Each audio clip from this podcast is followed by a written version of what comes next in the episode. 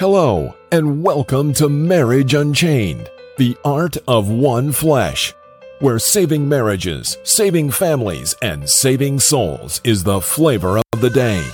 Now, let's join our host and author of Marriage Unchained, Catholic Alpha Radical, Jerry Jacobs Jr.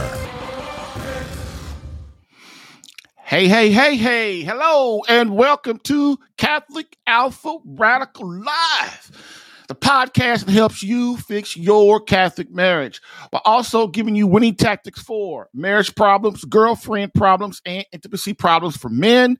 But moreover, where my main mission is to keep you out of divorce court and where Marriage Unchained, the art of one flesh, divorce combat coaching is the flavor of the day. We're also helping men understand marriage and courting, huh, not dating, in the Catholic faith. Why? Because dating is for sex and courting just plain is for marriage. In this 178th episode, our monthly questions on Christianity segment with my man, David L. Gray plus live phone calls from you. Plus, remember to give back and help other marriages by sharing this podcast. And if you are getting value, give it a big thumbs up. So don't wait. Get net Q for some resolution to your marriage confusion.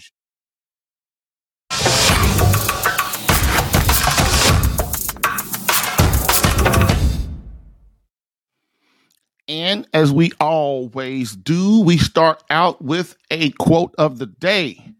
So, quote, atheism is not the knowledge that God does not exist, but only the wish that he did not. In order that one could sin without without reproach or exalt one's ego without challenge. The pillars upon which atheism mounts are sensuality and pride. End quote. Archbishop Fulton J. Sheen. Bam. I've helped hundreds of men in their marriages. Allow me to help you in yours. Get live Catholic marriage help Tuesday through Thursday, 10 a.m. Eastern, for some resolution to your marriage confusion.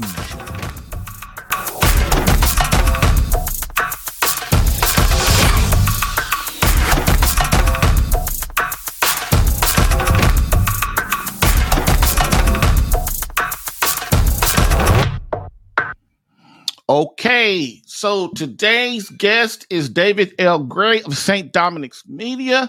He is the president and publisher and of davidlgray.info. David is also the author of the Catholic Catechism on Freemasonry and on Dead Arrival, the Seven Fatal Errors of Sola Scriptura, to name a few. He is also a Catholic theologian and historian. And today, I and David continue with our monthly series on learning the faith called Questions on Christianity, the Catholic Faith Explained.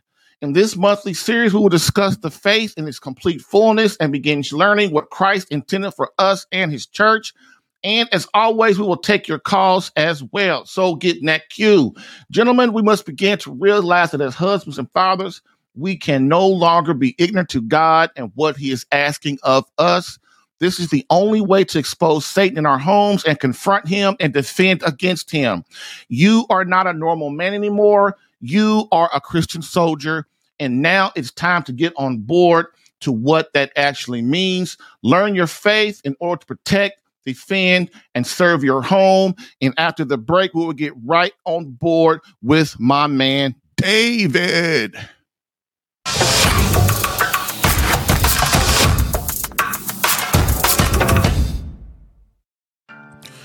If you're getting value from this podcast and would like more personal marriage help, visit SaveMyCatholicMarriage.com for an opportunity to work with me personally for free. Yes, within 30 days, learn how to become a better husband that attracts your wife back to you. Visit SaveMyCatholicMarriage.com and get a plan tailored specific to your marriage and situation. I've helped hundreds of men in their marriages. Allow me the chance to help you using my personal and gained experience. Visit SaveMyCatholicMarriage.com for superior coaching for your marriage. Again, SaveMyCatholicMarriage.com. That's Save SaveMyCatholicMarriage.com to become the man God created you to be and the husband your wife needs. Lastly, I always get the question, why don't you help women? And I always answer them, I do. So, for all of you beloved wives out there that want to reignite that feeling of emotional closeness and complete love from your hubby, consider marriage coaching and visit SaveMyCatholicMarriage.com for an improved marriage within 30 days.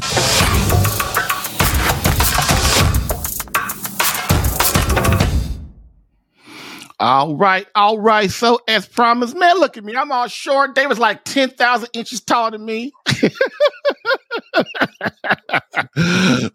there we go. That looks better. So as promised, y'all, I wanted to bring my man on and we're to talk today about some faith, get us edu- educated. Uh, and so, uh, Dave, how, how, oh, I can't call you Dave. I'm sorry. I mean, David, how are things going over there at St. Dominic's Media, man? Everything's doing great. It's exciting time. We're about to roll into Advent season and into Christmas. So, um, yeah, doing doing what we do. You know, publishing books, publishing media, and, and trying to inspire people to do the right thing, to make the right choices to get to heaven. Man, my wife and I had one of my other guys that comes on the show. Uh, uh, Steve Pagorni, Pagorni says, both my wife says, when are you going to write a book? When you got like 25 books in you. and I'm like, yeah. I, it's like it just it seems like it takes so so much time. But you know what? I got my main man Dave, and he can show me how to do it. yeah, yeah, man. It's, it's, you know, just really just a, a chapter a day, a, a, page a day will will, will eventually really get the book done, man. So basically, all the things are really every everything's a wrote. It's already wrote out in scripts. Oh. All I got to do is really just give it to somebody or figure out how to arrange it, I guess, or the oh, editor, okay. I guess. Okay, so you need more editing than writing. Okay. Yep. So I know, but you know, I'll get with you, man, because I think you can probably help me a lot since you got like 30 books already. So, uh. all right, brother. So, look, let's get serious and get down to what's going on in the Catholic world, in the Christian world. Um, man, I, I got to start out with the first this question because man, when my wife told me, because see, I'm in, I don't really watch the news and stuff. I don't, mm-hmm. and so you, uh, church militant, you know, my and my wife, my wife tells me what goes on with y'all with the, the news things, and then I start crying or whatever I do because I'm like, man, that's so sad, man. And so she told me last week, earlier this week or last week, I think it was last week, they fired uh, Pope Francis fired my man Bishop Strickland in Tyler, Texas. That's the bishop from the bishop. I, I don't think that's happened in how long? A long time. And I know you didn't cover some stuff, didn't t- checked it out. So what's going on, man? Yes. So it's kind of strange that Bishop Strickland took the positions that he did by speaking quite publicly against some Pope Francis initiatives because it had been Pope mm. Francis' track record that whenever Bishop does this, he did it with a Bishop in Puerto Rico not long ago. I think his name was Fernandez.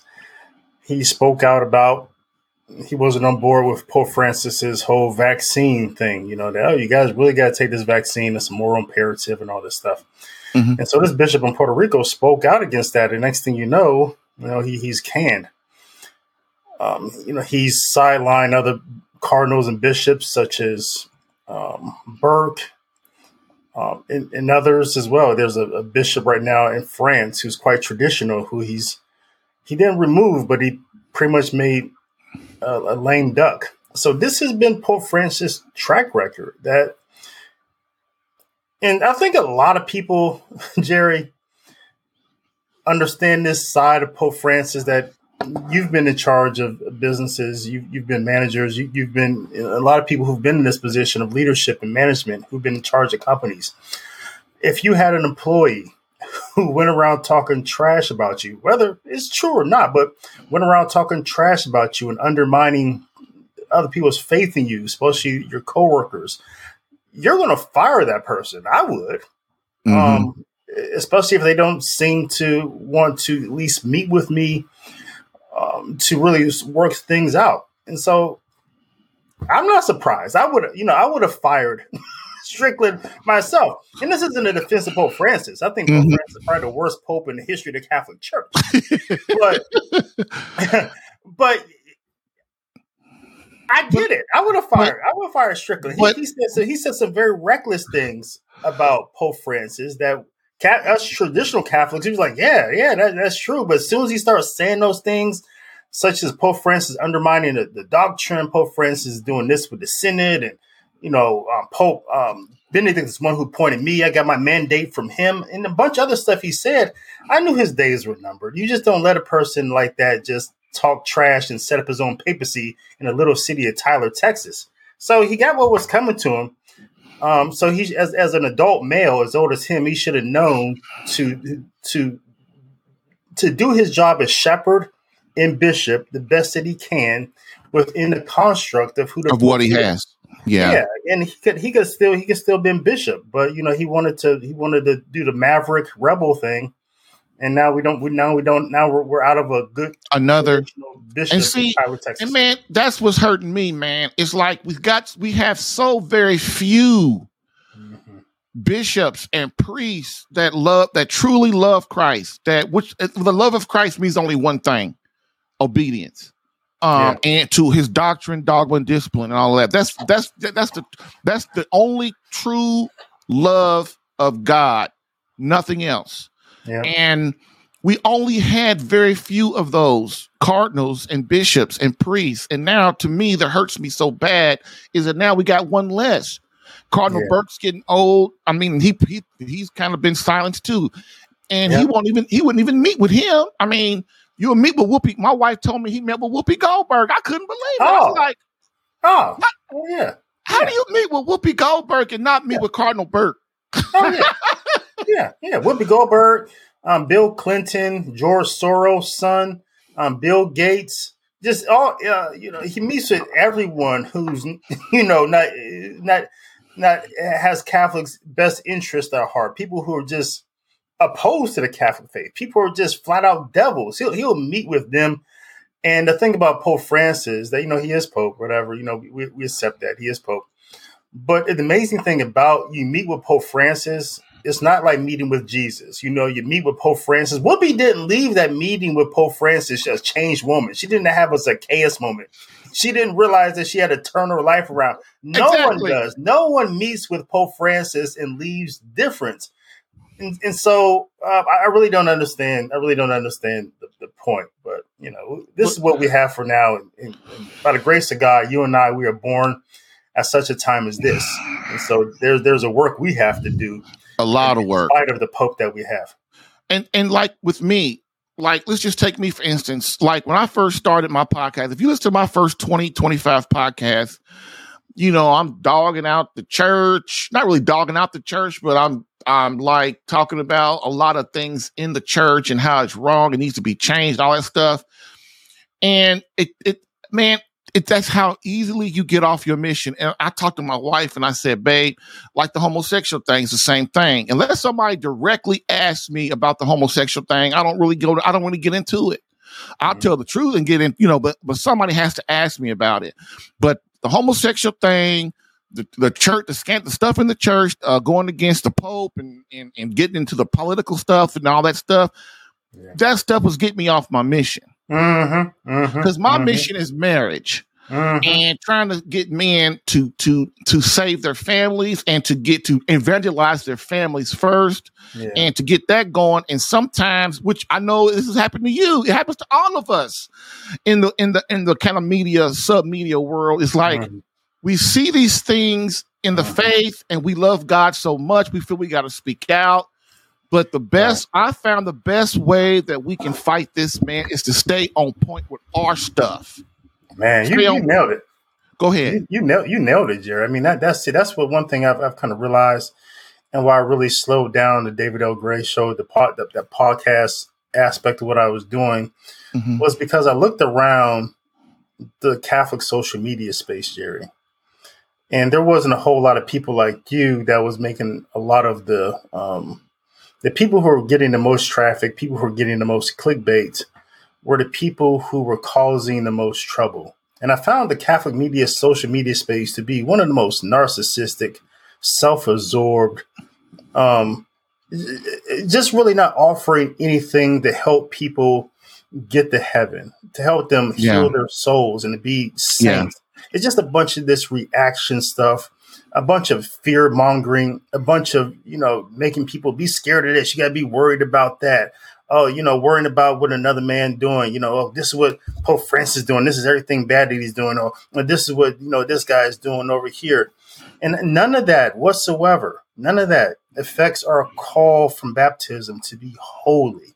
None of yes. that, nothing that's going, none of the, no, it's so, so I'm, I'm really finding, you know, blessings and people like you, Jerry, that's really focused on what God has called you to do. You can't tell me that some of these social media, Catholic social media people, that God has called them to stir um, uh, fear mongering and, and, all this stuff that has nothing to do with people's salvation. Just a bunch of it's really just a bunch of noise in the Catholic social media space. So we we need more apostles like yours that's really trying to heal people, really trying to lead people, and, and really give them the tools to get to heaven. Especially marriage. We're talking about you know sacrament of marriage. It makes two. That's the only sacrament that we have where um, God takes two things and makes them one thing. This is a this this this, this is this is powerful, and so there's so many unique mm-hmm. aspects about the sacrament of marriage that, and so we we have a uh, you know we're blessed by apostles like yours to just focus on doing that instead of making all this noise out here that's not helpful. And another thing, don't get me and you wrong. There are people out there that that's their job. Like it's it's church militants' job to go out. They're a news agency. Uh, Catholic news agency. Uh, there are, there are a lot of like my wife watches a lot of them. Like uh, uh, they go out and it's their job. They're a news agency. Or they're a Catholic news agency. It's their job to go out and, and give us up and report. That's what they do. That's different. I don't. I'm not talking about that. I don't think you're talking about that. No, We're no. talking about everybody else. you know, that, yeah, like, you know, really these, these these commenters out here, these people, with these hacks with these, you know, that that really has, you know, just you know, I, I can go on and on. I, I can go on and on about this, but I'm, I'm glad I woke up to the fact that there's noise just a cacophony out here, and I no longer want to be part of that cacophony. I don't, you know, and you know, my guys tell me all the time, Jerry, you should be in every diocese in the in the in the in the world your program and i'm thinking yeah and then come with all that political stuff that comes right with it they i mean do you know how hard it is to get a program or to get a bishop to to uh yeah. to uh you know, authorized some stuff like that. I mean, you can get priests to, to recommend stuff, but like to be as part of a, a archdiocese is completely a whole different story because it's a political thing, and they don't want to get sued, and they don't want to this and that, and they don't want to, you know, and so. Yeah.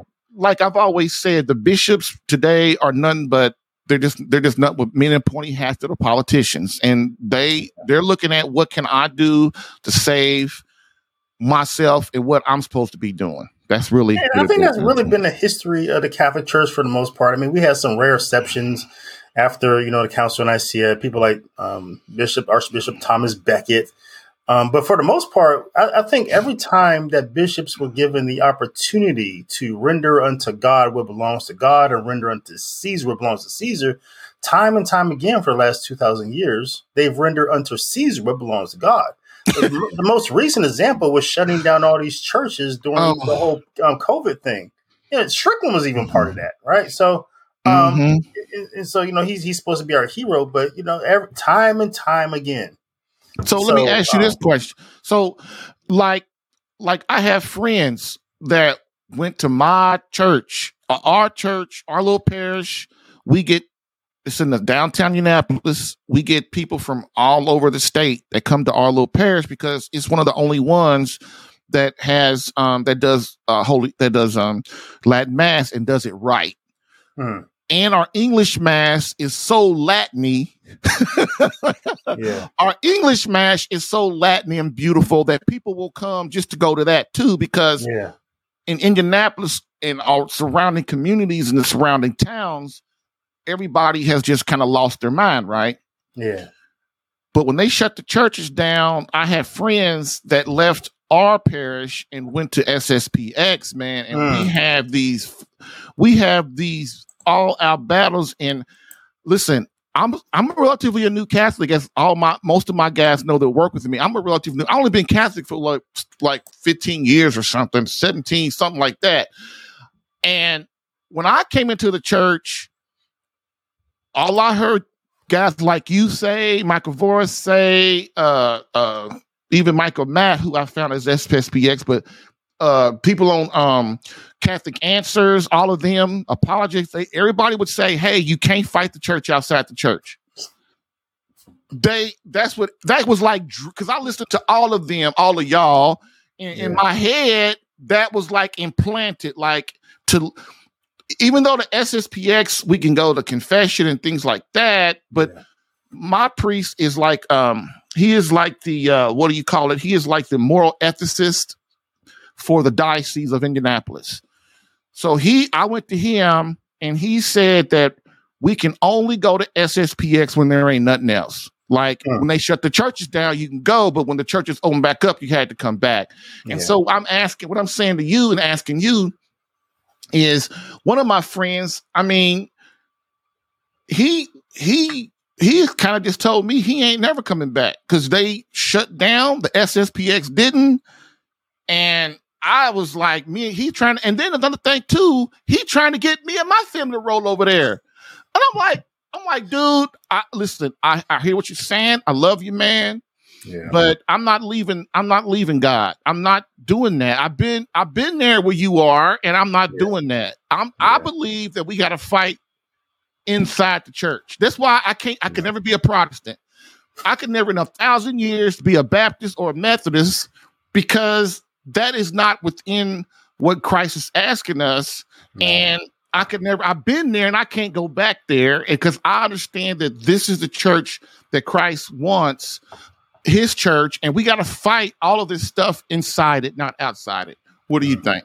Yeah, I'm with you 100%. I'll probably just say two, three quick things. Um, number one, the SSPX is irregular. We know they're irregular because they have to get permission from the Pope to even do what they are have been given permission to do. You know, marriages, confession, right? Um, they are still within some sort of jubilee the Pope Francis gave them to to do these things. Um, but so they're just in irregular status. If a pope has to give you permission to do something, that means this is an exception to the norm. So mm-hmm. I'm not going to put myself into this exception to the norm because what happens when this the next pope comes along, this is all revoked.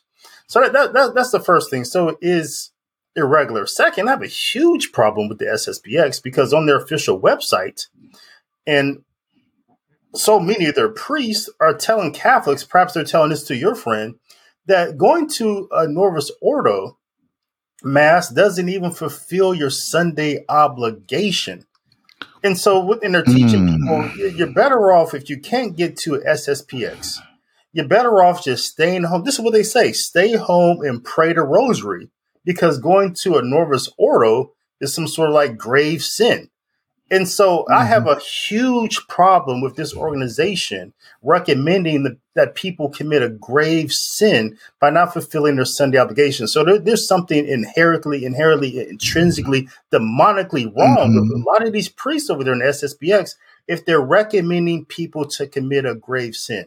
Then my, then my, my third point is that um, Catholics, um, and I've been saying this for like, man, a lot of years. I, I, don't think it's anything exceptional. I think it's pretty obvious that for a long time, the faithful has been at war with the clergy. Not all the clergy, but a lot of clergy. We should have mm known, if we didn't know it before the early 2000s when the whole sex abuse thing came out, and we heard about for decades, these guys were just moving their friends around in different places.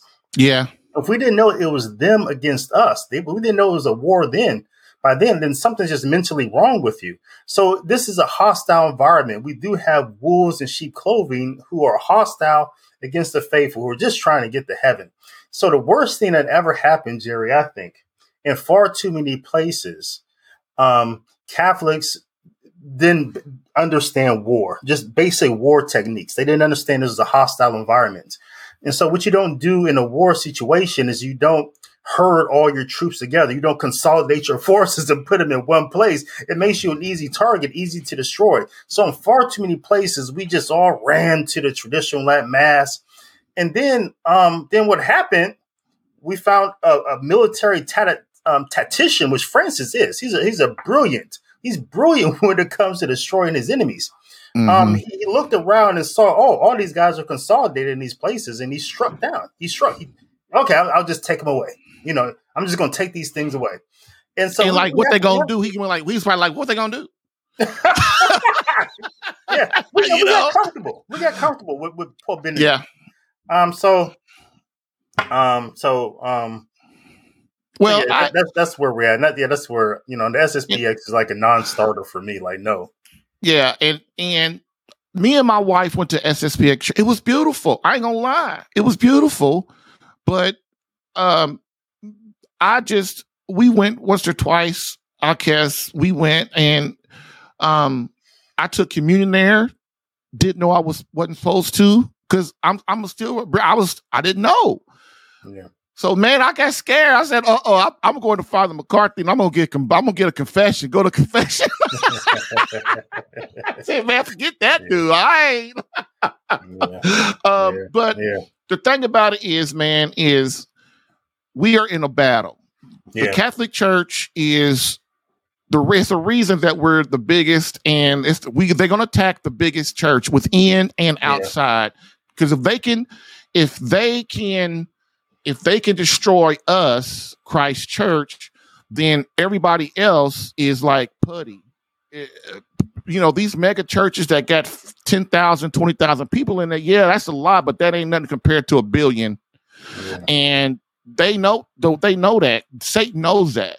Hmm. So when we talk about, you know, wherever church you're in, just ask yourself, you know, is this where I'm supposed to be? Mm. How do I fight for Christianity? How do I fight for Christ? Yeah. And believe me, if you a man, this is a battle, dude. This is a serious battle that we have to learn to fight. This is why I do marriage because I realize that if we can change the man, mm. we'll change the world. Mm. We'll change yeah. the world. And, and when men wake up, I don't care what kind of feminist you think you are, it's over.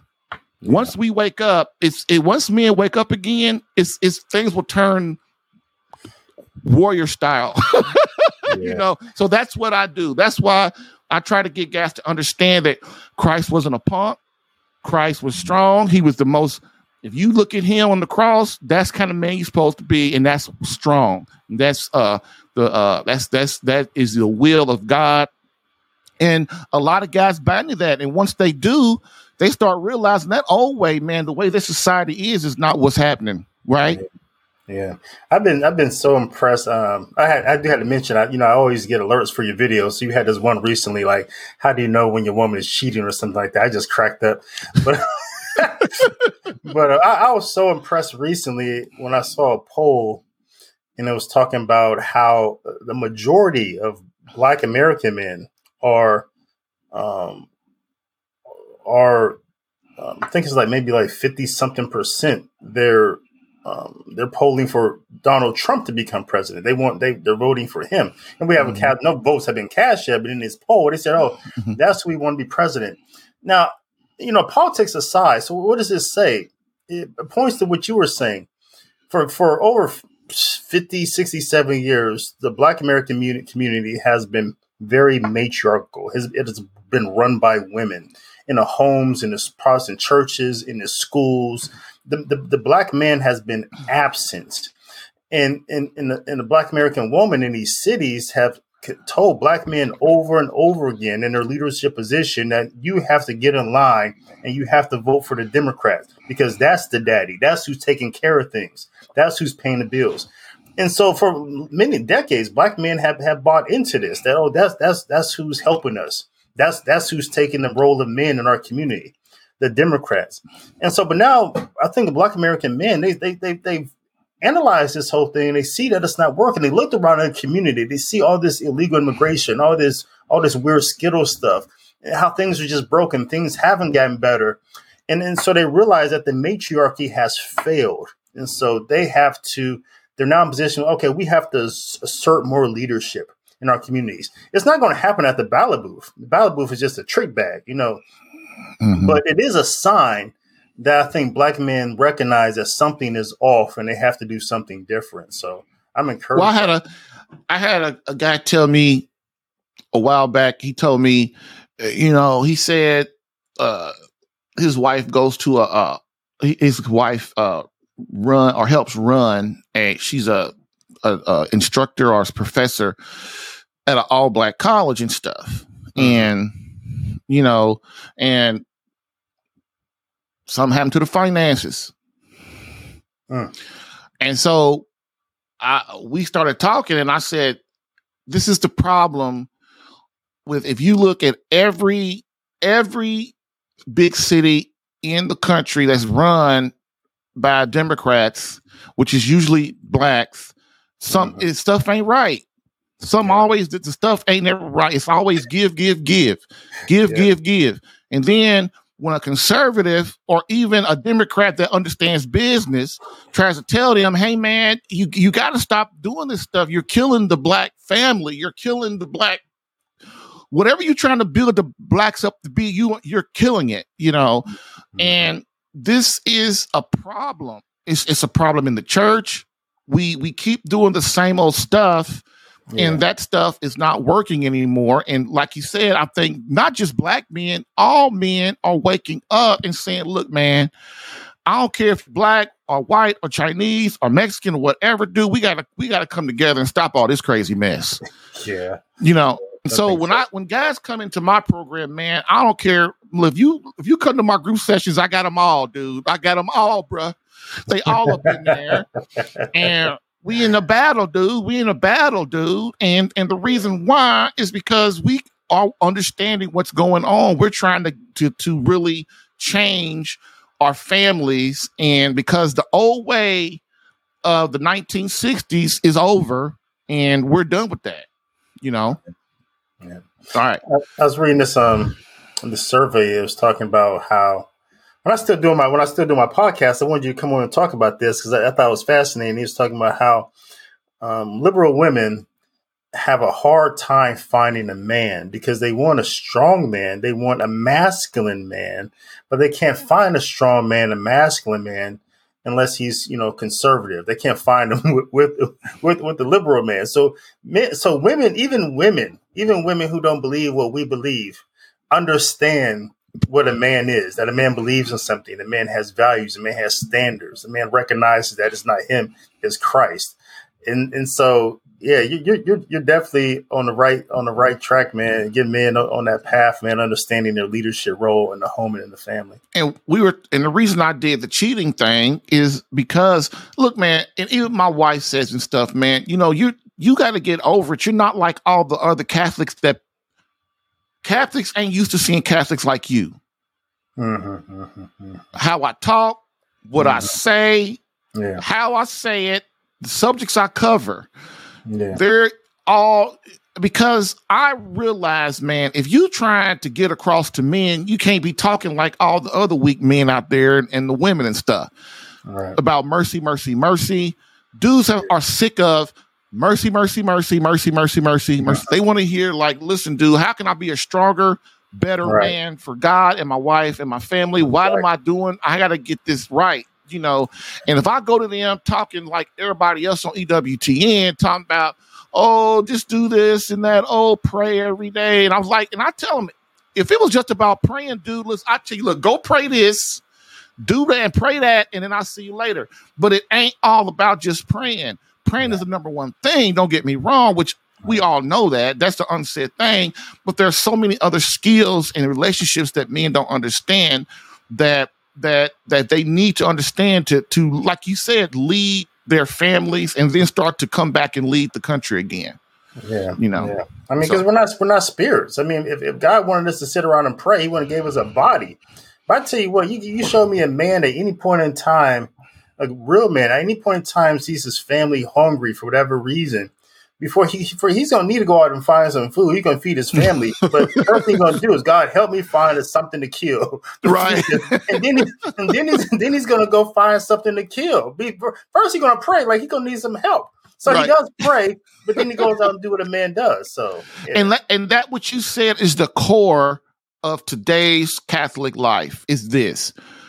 If you want to bring Protestants in, if you want to grow the church, if you want people to get fired up about God and Christ again, dude, you have got to bring the faith to their everyday life. Uh-huh, uh-huh, like, how does it affect? Like you just said, if I don't kill food, what's going to happen? I mean, you've got to we've got to like be, give them the reality of how their family is, of how their wife thinks, of how women think, and and what is my role in all of that. You've got to bring. I think we've got to bring the faith down, not bring it down, but start people where they are, but bring it because people react better when God is in their everyday life and they can see mm-hmm. how the Holy Spirit runs in and out of that. Yeah, I think so. You know, yeah. if we just all we're just talking about is heaven all the time, and stuff, man, people ain't men ain't hearing that because heaven is like a long time away as far as they concerned. You know, like, okay, how can I win now? Okay, I understand. you know, how can I how can me and God together win now, like not 30 years from now when I'm dead, right? Yeah. You know. I think I think that's how men are built. I think we're not really built for like long term thinking and, and, planning. We can we can do that, but our natural instinct is like in the media space, like give me something to tackle.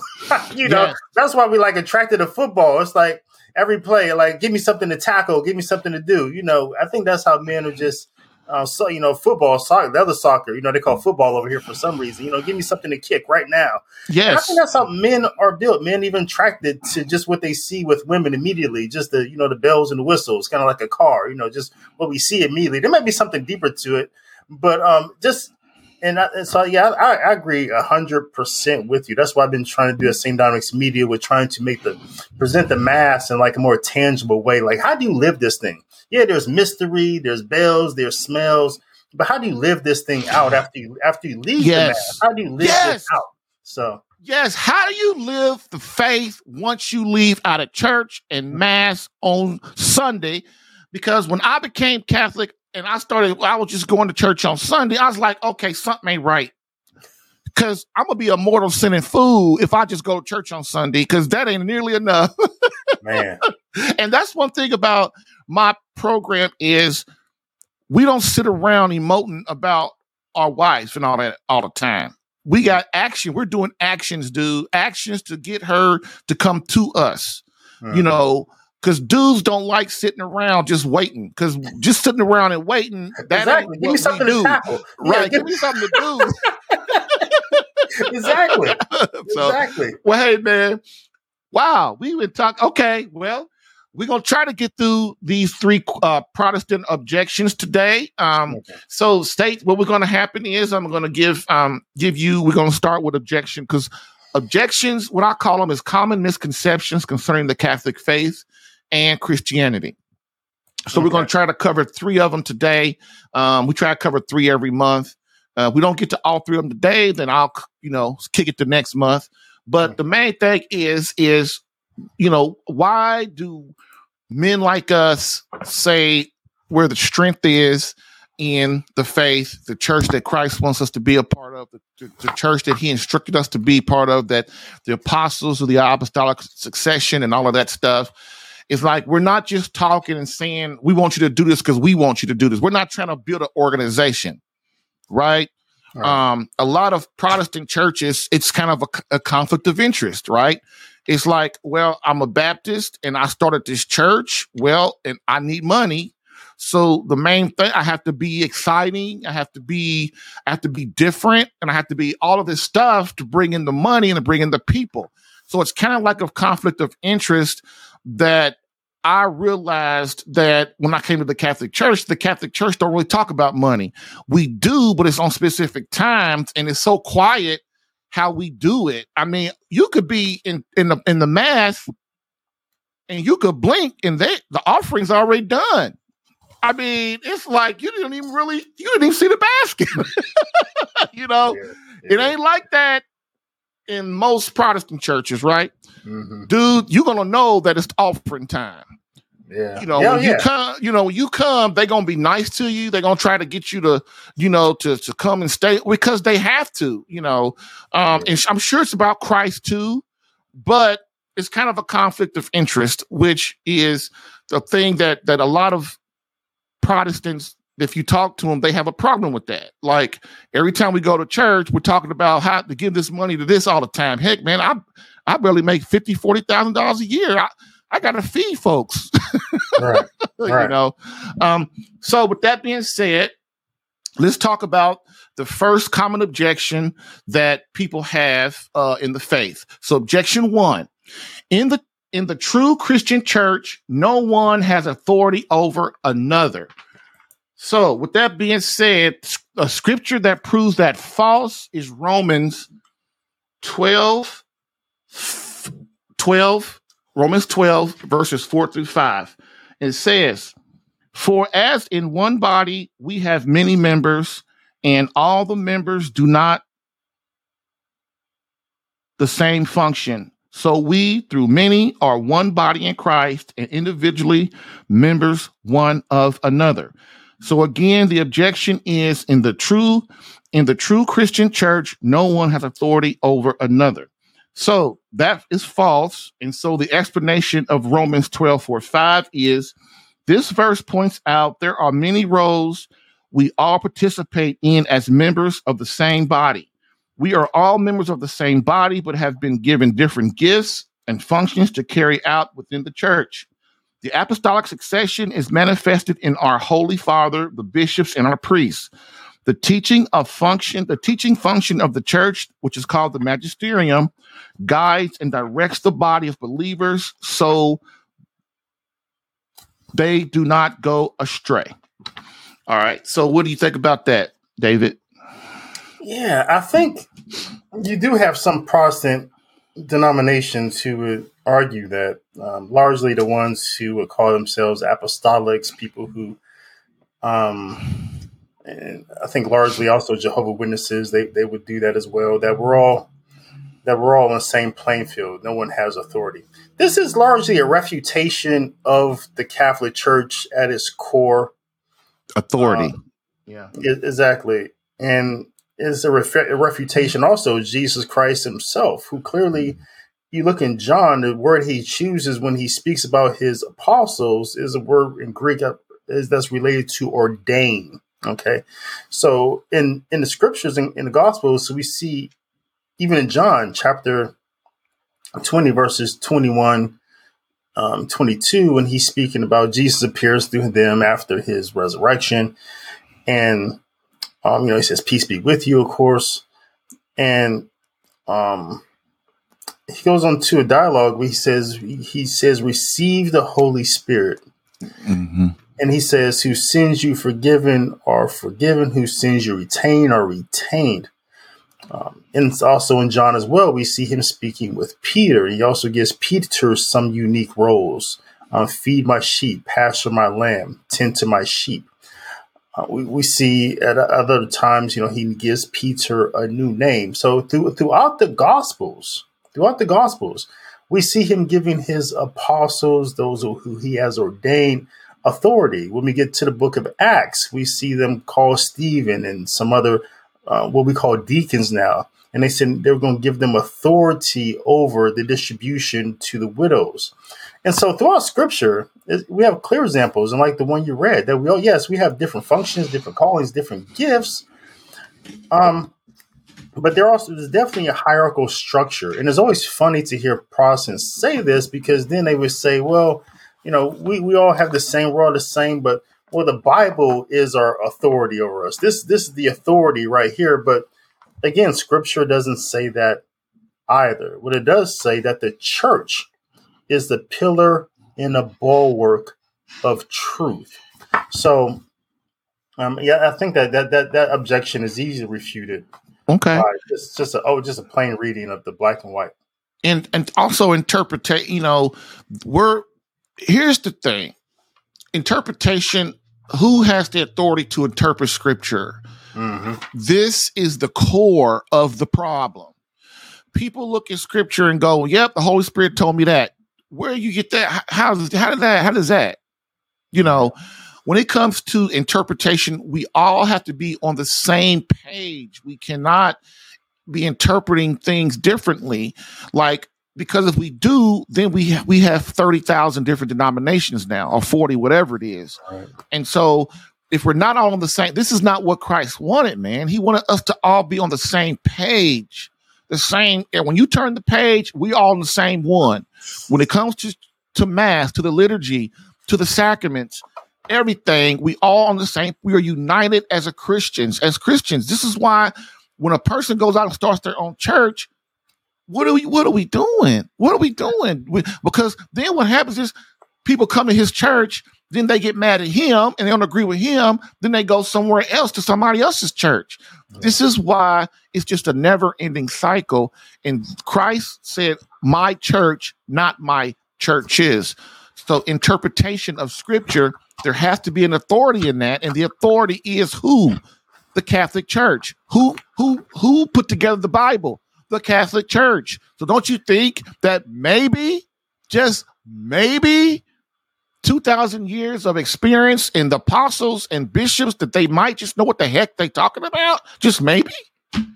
Yeah. Yeah, I mean, yeah. Don't get me started. Apostles, yeah, the apostles are ordained by Jesus Christ Himself to be the teaching authority, and Christ did not just establish that for that little area area of thirty, just one year while He was still alive, but that they would have successors. So the teaching authority continues from 33 or 32 AD onward until today. So we have teachers who who um, take the scripture and tradition, like Paul said, listen to what not only that we said, but also what was passed down to you, the oral tradition. So in our church, and I, I think the best evidence is just really the evidence itself of 2,000 years. I mean, look at the Catholic Church. Yeah, we're yeah, we have men and women who are quite flawed, but look at the evidence itself as you spoke earlier, for 2,000 years, who has the world been attacking? The Catholic Church. It's not attacking Creflo Dollar's church. It's not really that concerned about that. Um, but for 2,000 years, Satan has been trying to destroy and undermine one church, and that's the Catholic Church.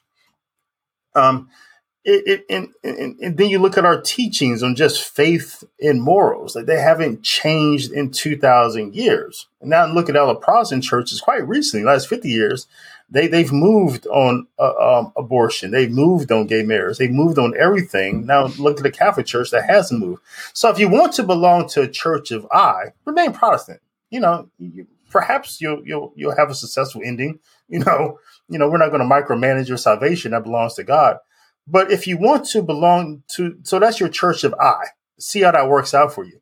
But if you want to belong to the church of we, that we've believed for 2,000 years, these things we say in the creed, then um, get a Catholic church a second look and give it a chance. It's, it's a completely different experience belonging to the church of we, not I. And, and a lot of, th- and, and look, I get Protestants and I hear uh, Baptist and non-denomination. I get them all, and the first thing I tell them is, "Look, man, I'm not trying to convert you. I'm not. What I'm mm-hmm. trying to do, my job as your coach, is to help you save your marriage and get a relationship with God. In order to do that, I've got to give you the fullness of the faith. I've got to give you everything that I can soak into your head in 16 weeks um, to help you understand how God is working in your li."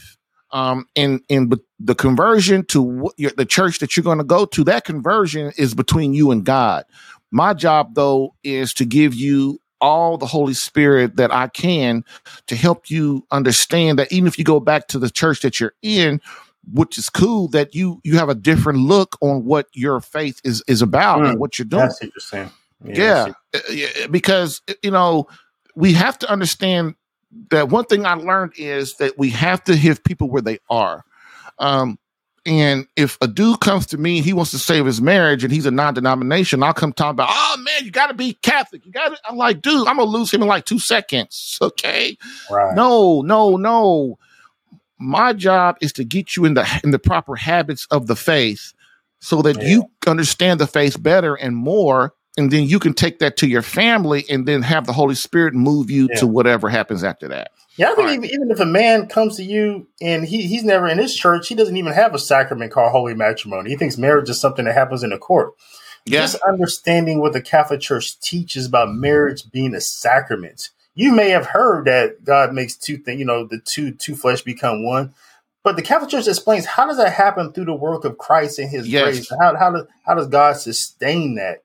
Um, the function of marriage, uh, the purpose of sex, just just laying out what the Catholic Church Catholic Church believes about the sacrament of holy matrimony. I mean, I think that may inspire people, men want to become Catholic. Oh, there's And- something here that's true that I've never heard before. I need to find out more about this. And one of the things that I do make clear is too is that this is what Christ wants. Mm, He gave authority to the Catholic Church, but I don't. I, I say, listen, this is what Christ wants. This is what Christ said. This is what how Christ wants you to be, how God wants you to be, and that way, it's like that's how we get on the same page, right? That's how we get on the same page as Christians. That we got to figure out what the truth is of what Christ is asking, and then we get together and we get on that mission, and then that's how we move forward. Um, and and that's the most important thing. I usually you will hardly ever hear me say uh the the Catholic Church says this or the Catholic Church says that because what's first of all that's divisional and people first time you say the Catholic Church says this they're gonna be like well eh, eh, you know how folks get uh, you know so what I because I understand that what Christ said is what He gave to the church, the the Catholic Church. So I'm not. I'll go with this is what God wants. This is what Christ wants. And then most of the guys, well, I say all of them, they get they can get that. They can get that. Like this keeps us out of conflict, right? Mhm. Um, and then they kind of go and figure out with the Holy Spirit the rest of that. So okay, now let's do. We got eight minutes, so let's do the. We'll probably get through the at least get through the second one. Okay, objection number two. Once the last apostle died, that was the end of the apostolic age and any further apostolic authority. And so the scripture that proves that wrong or proves that false is 1 Corinthians 3:10 which states according to the grace of God given to me like a skilled master builder I laid a foundation and another man is building up on it let each man take care how he builds up on it and so the explanation and interpretation of that scripture is Paul is building on the cornerstone, capstone Christ, a foundation. He taught and gave authority for others to build upon that foundation. This is what the Catholic Church refers to as apostolic succession. Christ didn't come to establish a church, only to have it fall apart with the death of the last apostle. The church was intended to be a visible, living church. He commissioned the apostles to baptize and preach the gospel until he returns. Successive replacements are necessary. That is beautiful. And used to that you say, Mr. David. That it's foolish, I think, to believe that Jesus Christ um, deemed to his Father sent him, condens to condescend, come down to the world to be born of woman, um, live among us for 33, 32 years, and then leave. And not leave some sort of secession plan in place to do what he said he promised to do. Um, he said he's going to give us the Holy Spirit to lead us and guide us towards all truth. So we know that we have the Holy Spirit within us, right? But also his his what he established through his apostles, the teaching authority on earth, the church he established that we see in Matthew um, 16, chapter 16, that on you, Peter, I established this church, and I promise that the gates of hell will not prevail against it. So there's so much evidence to the contrary that Jesus has been put an organization in place to move forward uh, throughout time to continue to bring people into his um, in, um, to um, to um, um, um, perform the mission which he gave us to to baptize, go out, spread the news, good news, and baptize people in the name of the Father and the Son and the Holy Spirit. This is the mission that we see in in Matthew. So the thing that Jesus then put some sort of structure in place to to do this throughout time, it, it just refutes Scripture itself and the evidence that we, that we had before us. It re, even refutes the Old Testament that God put in place a Levitical priesthood. He, he, he sent prophets to take his people up to the point that Christ would come, to to um, to prepare them to receive their um, inheritance, to uh, bring the new Exodus, where we will not just um, um, where our sins wouldn't just be atoned for, but our sins would be forgiven. It would be the true Passover that Jesus Christ brought. So I, I think I, I, think it's flatly just illogical, Jerry. Uh, even even without um, many of the scriptures, just to thing that God came and then left, and then leave some sort of thing in place for us to continue to meet Him. And so this really points to in, in theology what we call the admirable exchange. And I'll explain that real quick. So the admirable exchange is God becoming man, so man may become like God. The point of the admir- admirable exchange is that it resolves just the, the questions that men and women face. We ask these same questions over and over again. Um, who am I? How did I get here? Where am I going? Um, what's my purpose in life? And so before Christ comes, we don't have a way to answer that. Yes, we have God, but he seems quite distant. He always he speaks to us through prophets we don't really have a real name for him. We have a sentence, I am who I am. So Jesus Christ resolves those primordial questions because he becomes one of us. And not only does he become one of us, he gives us a personal name by which to call him. And not only that, he gives us a means to always have a relationship with him through his church and through his sacraments. So all these questions, like who am I? Where do I come from? Where's my purpose in life? Well, you, you we belong to God. And the purpose of life is just trying to figure out, well, how do I be? Yeah. And in Christ, we have to figure out, well, we we we are in Christ. We we be in Christ. And so this is this is the the, the mercy and the grace that God has bestowed upon us. This apostolic succession that we call mm-hmm. it, this church that we call it, all it is is a means by which we all are always able to have relationship with, with him and figure out how to be so it's not complicated. It's just that God loves you. He came because he loves you, and he's always loving you through his church and through his sacraments. A lot of times, like when um, I talk to guys, every single guy I ever talked to, have ever talked to, and one of the first things I say to them is, dude, you're having these temptations and chaos in your life and in your marriage because your britches got too big You're moving too far away from God. And uh. he's like, enough of that. Well, so I'm gonna send this pain in your life so you start to pay attention to the Holy Spirit. And guys can kind of get that. They can kind of get that. Like, I'm moving away from God. The purpose of us even being here is to send saints back to God uh-huh. and to be with Him in the beatific vision. And God has so much mercy for me that when I start moving too far away, he allows the demonic in our lives to cause pain to get us to listen. And man, I learned that from Father Ripperger. And I'm telling you, that is kind of one of those things that kind of change your life. And you go, when you, once you start contemplating it, like you talk, you just talked about love. That's love. That's mercy. Yeah. You know what I'm saying? Yeah. And that's fatherhood as well. I mean, it's like the the prodigal son as well. I mean, the, the father, the prodigal son, the son who left his father. You know, he wanted to go sleep with whores. He wanted his money now.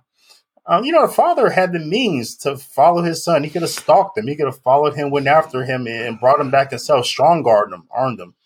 But it is right and proper that, and uh, for for people to figure out love for themselves and to return uh, through God and His grace. So yeah, I'm definitely with you, man. That, that's that's what happens when we move further away.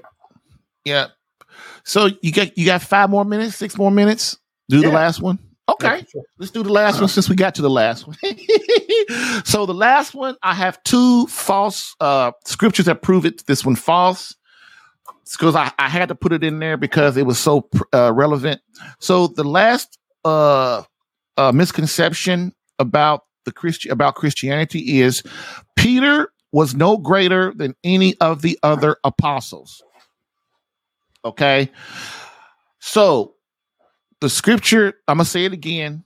Peter was no greater than any of the other apostles. So, scripture that proves that's false is John 21 17, which states, He said to him the third time, Simon, son of John, do you love me?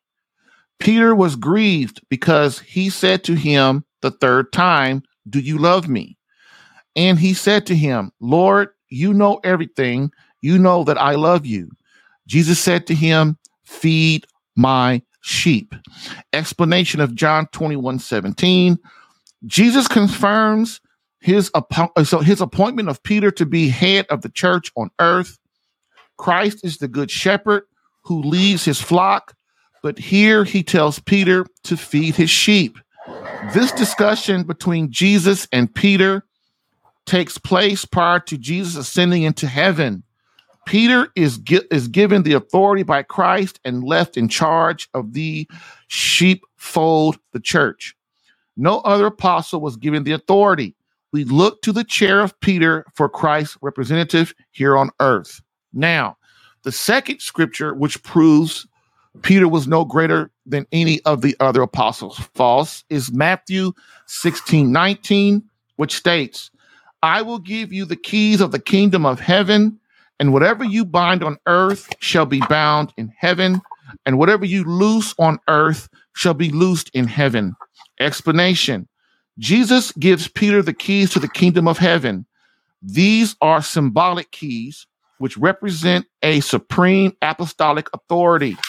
The authority of the keys gives Peter alone jurisdiction as supreme shepherd and ruler over all the church. Also, note Peter's name is mentioned 195 times in the New Testament, more than all the other apostles combined. His name is always mentioned first. The primacy is undeniable. Jesus said to Peter, Feed my lambs. John 21, 15 through 17. What do you think, brother? Man, I, I, think the same people who say Peter wasn't special say that Mary wasn't special. Yeah, and, and it just refutes just just the black and white what we see. But I understand why they say it. They have to say it because if Peter is just ordinary, he's just some just some guy that there was no special role for him. No special just like duty, Mary, no just like power. Mary was nobody special. She didn't, exactly. you know, she didn't do nothing special. Oh, she's only the mother of God, but you know. but I get it. I, I, I, get it because if you do believe those things, that you believe that um, Mary had a special role in salvation history and that Peter has a special role in salvation history, then it, it brings you back to the Catholic Church and you have to deal with. You got to deal with it. Things. Yes. But I see. I mean, the scriptures that you read were were solid. You you read the um, Matthew sixteen. Only one I would add to that is once we get to the um, the passion narrative, and Peter turns back. Um, you know, he he denies Jesus three times, and Jesus says, "You know, I knew you would do that, but I have prayed for you." So that you will, when you turn back, you will strengthen your brothers. So, with this puts together, Jerry, mm. there's there's three confessions in the New Testament that Peter is associated only he is associated with. We don't even have to get into we could get into a little bit about the fact that God gave him a name, a new name. Only time we ever saw that was with um, Abram, who becomes Abraham. yeah, I that, was always confused about that, man. yeah, and not not only that, but he calls him. He says, "Yeah, you are Kepha." We're talking about it in Hebrew now. You are Kepha. Upon this Kepha, I will build my church. Now, a Hebrew here, a Jewish person hearing this would be very dis- be disturbed about this whole thing, because from the Jewish perspective, the only God is rock, God is Kepha, and so here is God, Jesus Christ, the second person Holy Trinity, who is uh, well, they wouldn't have thought of him that, but here's this Messiah, here's this person who's a prophet, calling another human being Kepha, calling a human being rock. Mm. This is problematic. Um, but this lets you know how unique the role is to Peter. Okay. That God, who is the rock, called this, named the person rock. this is crazy. And so now, so that's that's the first confession. Peter says, "You are the Messiah, Son, of living God." And every time we make a confession, and you know this, you you deal with men who say they love their wife but don't have evidence of it. Every time you make a confession, that confession comes with a duty. So Peter mm. says, "You are Messiah, Son, of living God." Okay, well, you, I'm, I'm going to build my church. I'm going to give you a new name. Responsibility with confession. And the same, the one you read in John chapter six. Peter says three times, um, I phileo you in Greek, you know, which I love you in a brotherly way. Jesus asked him, do you, do you agape me? And Peter says, Why I phileo you? And Jesus responds by giving him a duty each time feed, pastor, tend my sheep. Only time that we see that. And the other confession Jesus makes about Peter, and that's the one I read, he says that um, you are going to strength, go return. I'm going to pray for you that you will strengthen your brothers. So these are the three duties of the Pope. One, to proclaim the gospel. You are Messiah, Son of the God. Two, to be um, a shepherd of his sheep. That's the second duty to Peter. The third duty is to be a source of unity. These are the three duties of the Pope to proclaim the gospel, to shepherd the sheep, and to be a source of unity for the brother for his brother bishops. Maybe why Francis fired, you know, Strickland. Maybe he didn't think he was being, you know, a unitive. He's trying to he's trying to bring about unity in a weird sort of way, trying to force it. But these are the duties of the Pope, and these are the duties that were first given to Peter. So it's, it's a lock solid case. Even when you go to Acts, Peter's the first one to speak at the Pentecost. Um, people turn to him. Paul goes see him. And, and though he admonishes Peter, Paul does, nothing wrong with that. But he he goes to Jerusalem. He speaks. So throughout tradition, outside of scripture, the first two centuries, we clearly see evidence of the first bishops, uh, uh um, the, the, the Peter's successors, point back to him as being the first pope.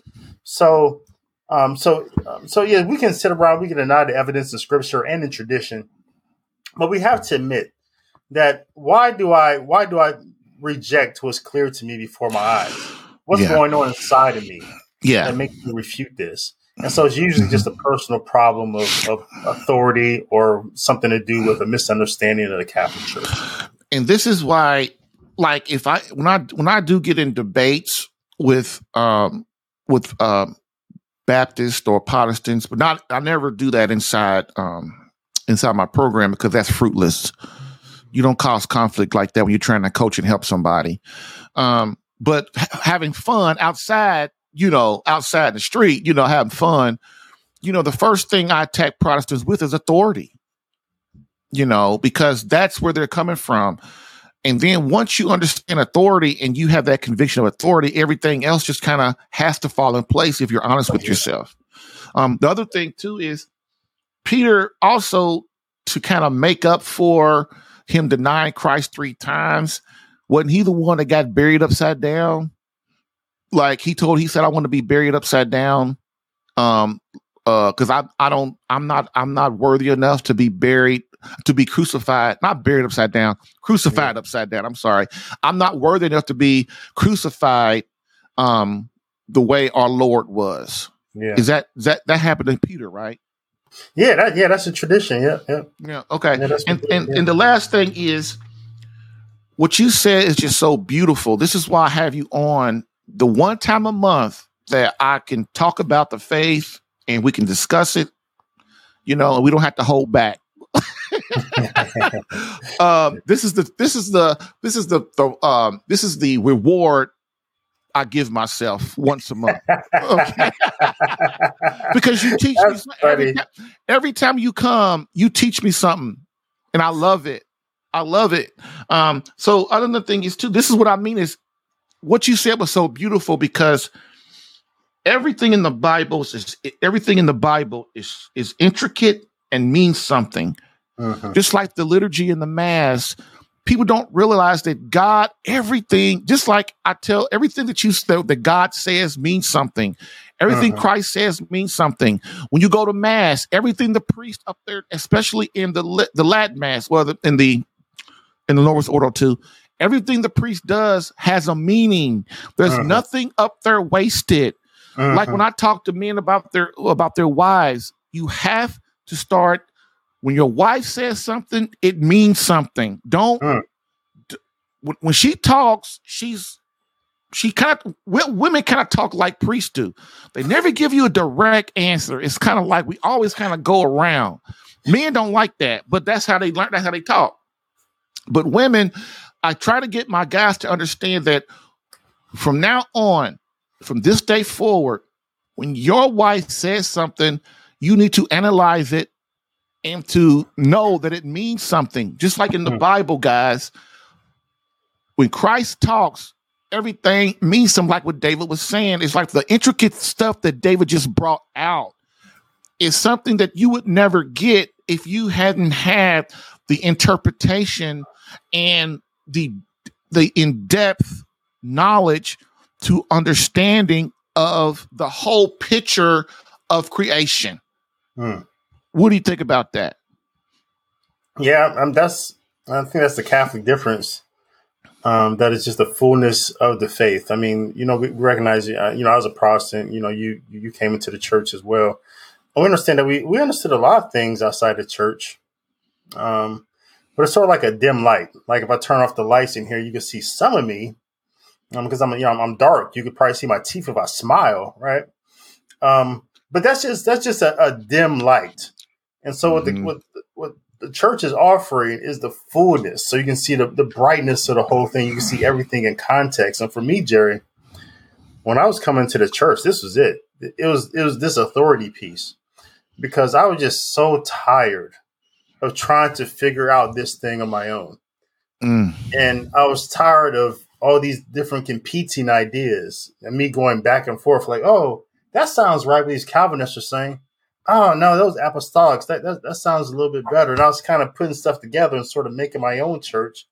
Thought for a second, well, maybe I just get out, you know, and, and just maybe start my own church, you know, something like that. And um, but where's that in the Bible? Where that where's the verse where it says I can start my own church? You know, so it, it was all problematic. But once I accepted the authority that this church has been around, as you said, for 2,000 years. This church not only knew the apostles, but the apostles founded some of the early churches. Um, this is the church that met in all the councils, that flushed out the heresies. This church is the one that wrote the creed, put the Bible together. This this is the church that has all the experience over 2,000 That has years. exorcists and teach you how to deal with demons and what they are and are about in hell. Yeah.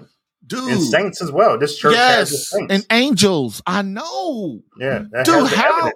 Yes, and has the evidence of that these things are to are of ultimate truth. Yeah. Oh my God! And So why, why wouldn't I trust this, why would I trust this authority, right? If I trust my parents, uh, you know, that I, I trusted them as a kid to lead me and guide me because they're older than me. They, they they brought me in. Why wouldn't I trust? Why would I trust the church? And so, So I'm going to say, sense. I'm going to make a statement and then you can respond and let me know what you think. Like I said, I've only been Catholic for maybe 15 years. My wife will probably say longer or whatever. But, you know, one of the things that I learned, and I've learned inside the church, Protestant churches, I've come to realize that always, people are always trying to justify their sin they're always trying to justify to do what they want to do, which is di- diabolical, you know, uh, selfishness, you know, um, diabolical narcissism. It's like we're always trying to justify what we want to do.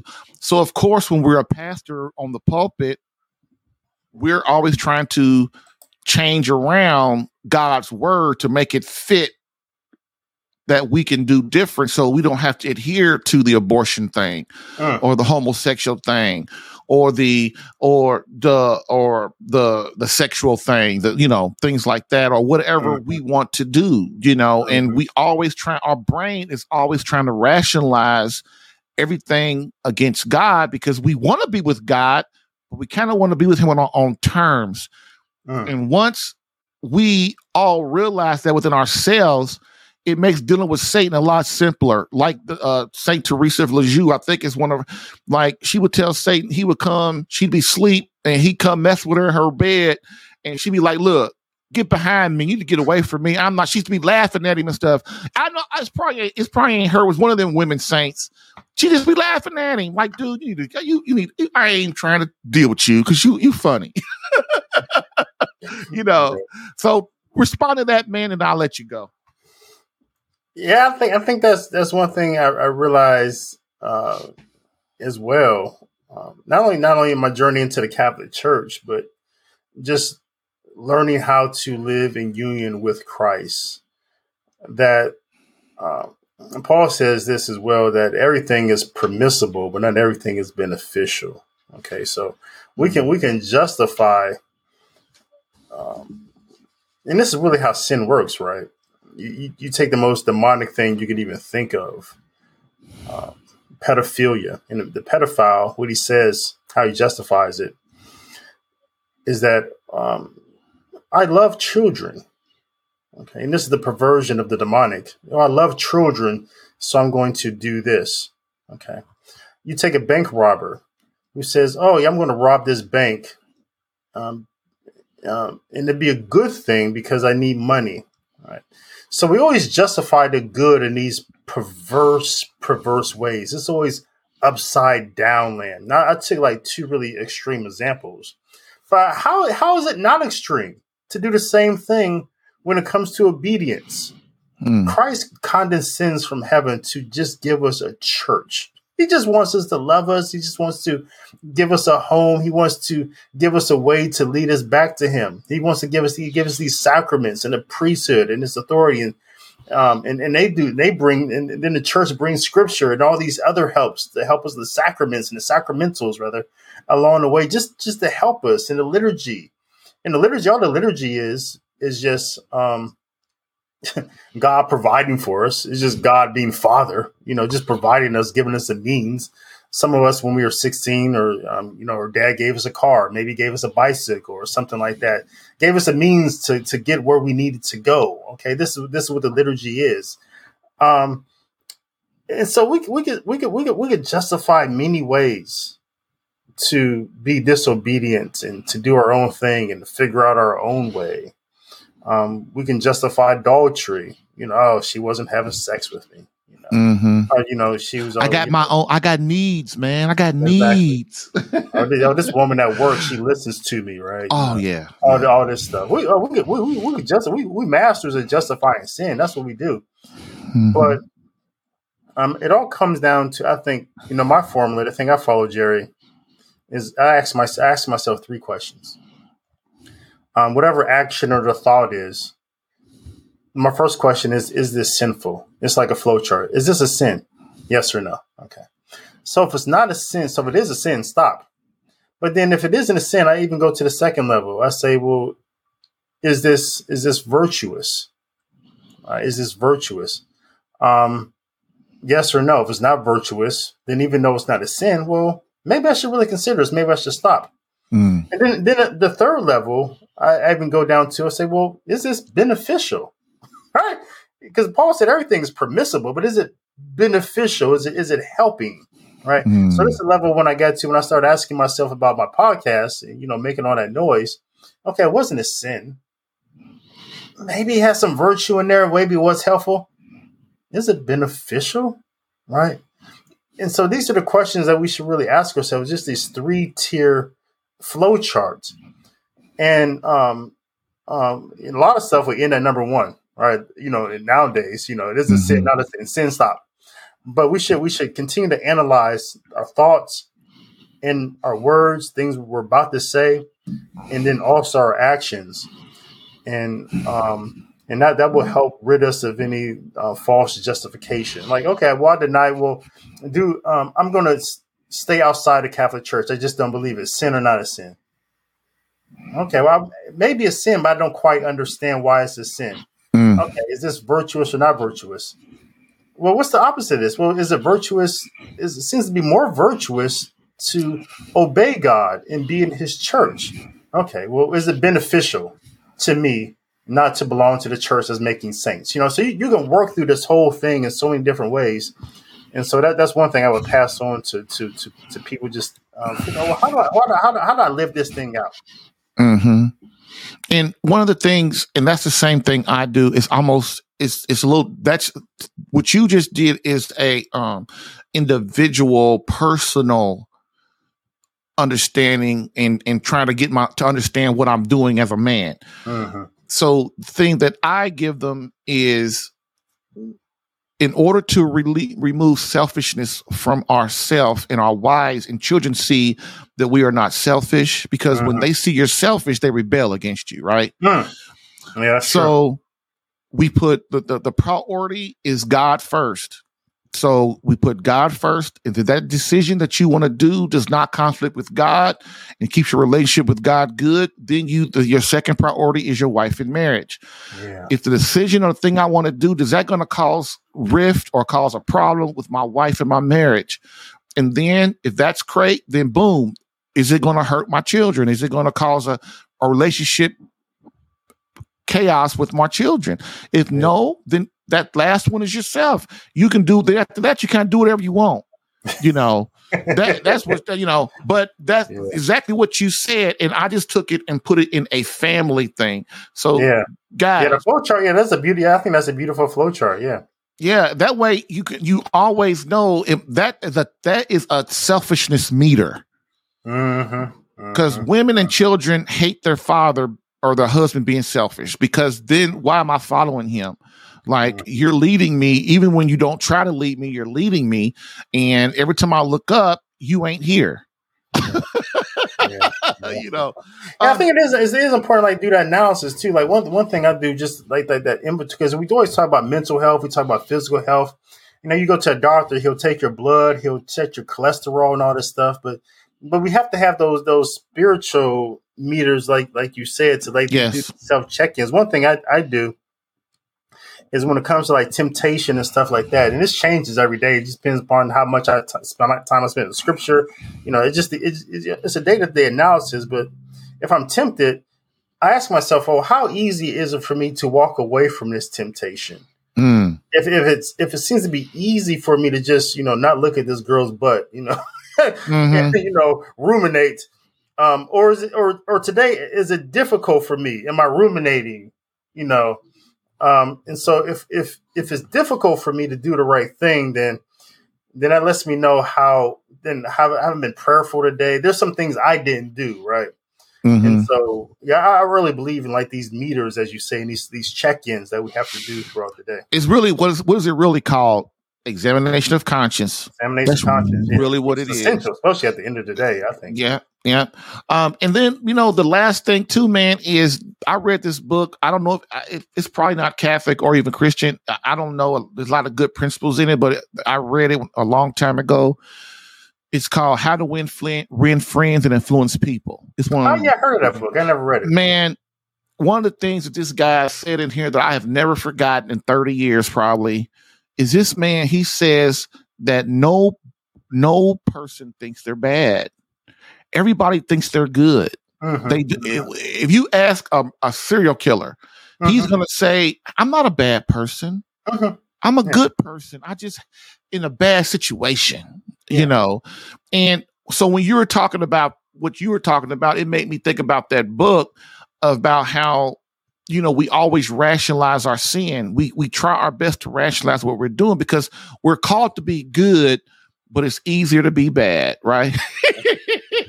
so, all right. There, there's a there's a um, and I think you know I didn't get that for myself, and perhaps this guy I don't know where he got it from. But I think one of the earliest people that said it was this monk named Guigo. He is French. He's a Carthusian, and he went through that same thing. Just theologically, he's pointing out how we were we were created to be good, and therefore we can do nothing but good but it's always the the subjective good that that we're mm-hmm. inclined mm-hmm. to rather than the objective good which comes from God.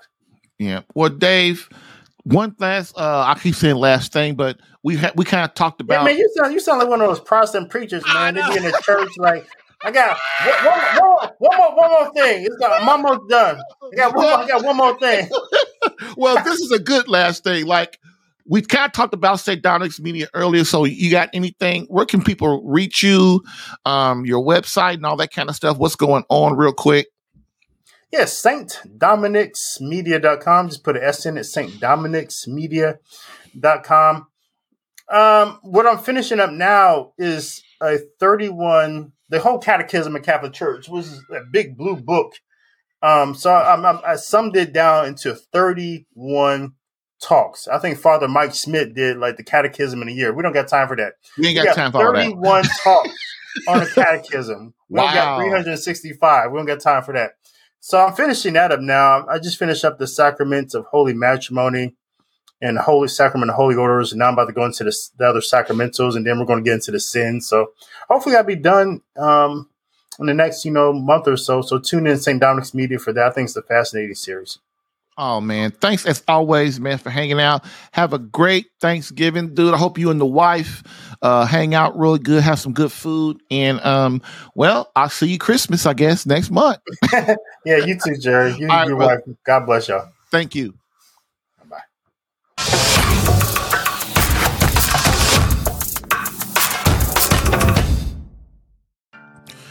If you're getting value from this podcast and would like more personal marriage help, visit SaveMyCatholicMarriage.com for an opportunity to work with me personally for free. Yes, within 30 days, learn how to become a better husband that attracts your wife back to you. Visit SaveMyCatholicMarriage.com and get a plan tailored specific to your marriage and situation. I've helped hundreds of men in their marriages. Allow me the chance to help you using my personal and gained experience. Visit SaveMyCatholicMarriage.com for superior coaching for your marriage. Again, SaveMyCatholicMarriage.com. That's SaveMyCatholicMarriage.com to become the man God created you to be and the husband your wife needs. Lastly, I always get the question, why don't you help women? And I always answer them, I do. So, for all of you beloved wives out there that want to reignite that feeling of emotional closeness and complete love from your hubby, consider marriage coaching and visit SaveMyCatholicMarriage.com for an improved marriage within 30 days.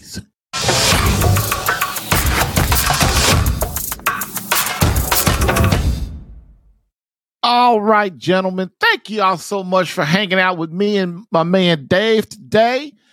And um, I hope that you guys got some. You guys had something, got something out of that, and um, I hope it helps you to think about your faith and to think about, um, you know, your relationship with God. And remember, knowledge of God is love of God. Right? We cannot love God to his fullest and love Christ to his fullest un- unless we have knowledge of him. Um, this is why I bring David on because he's an historian, he's a Catholic theologian. He he he has it, man. He has it, and like I like, hey, I'm sitting here learning. I'm sitting here eating up his wisdom, um, and the things that that Christ has taught him and um, that he's learned. And um, I hope that I want to bring that to you guys every month if, if he'll keep doing it with me. Um, other than that, um, have a great Thanksgiving. There's no show Thursday tomorrow, but you know, um, I have plenty of older shows if you guys want to, you know, get in there and rock that, or if you just want to take a break for Thanksgiving, which is a good thing too. Uh, I will see you next week, and we will start counting down to Christmas. And as we always do, uh, we end with a quote from Pope Benedict XVI, which states, Society offers you comfort, and you weren't made for comfort. You were made for greatness. Now go forth, Christian soldier. The spiritual fight is upon you. Fast, pray, and prepare for battle. Thank you for listening in today. If what you heard helped you in any way and you would like more personal attention, visit SaveMyCatholicMarriage.com for superior marriage coaching. And remember to join the Catholic Alpha Radical Live podcast as a caller or listener every Tuesday to Thursday, 10 a.m. Eastern. To join as a caller, dial area code 313 Radical. To join as a listener or view the live stream, visit the Catholic Alpha Radical Live Facebook page or visit CatholicAlpha.com for Catholic marriage help that actually works. Bam.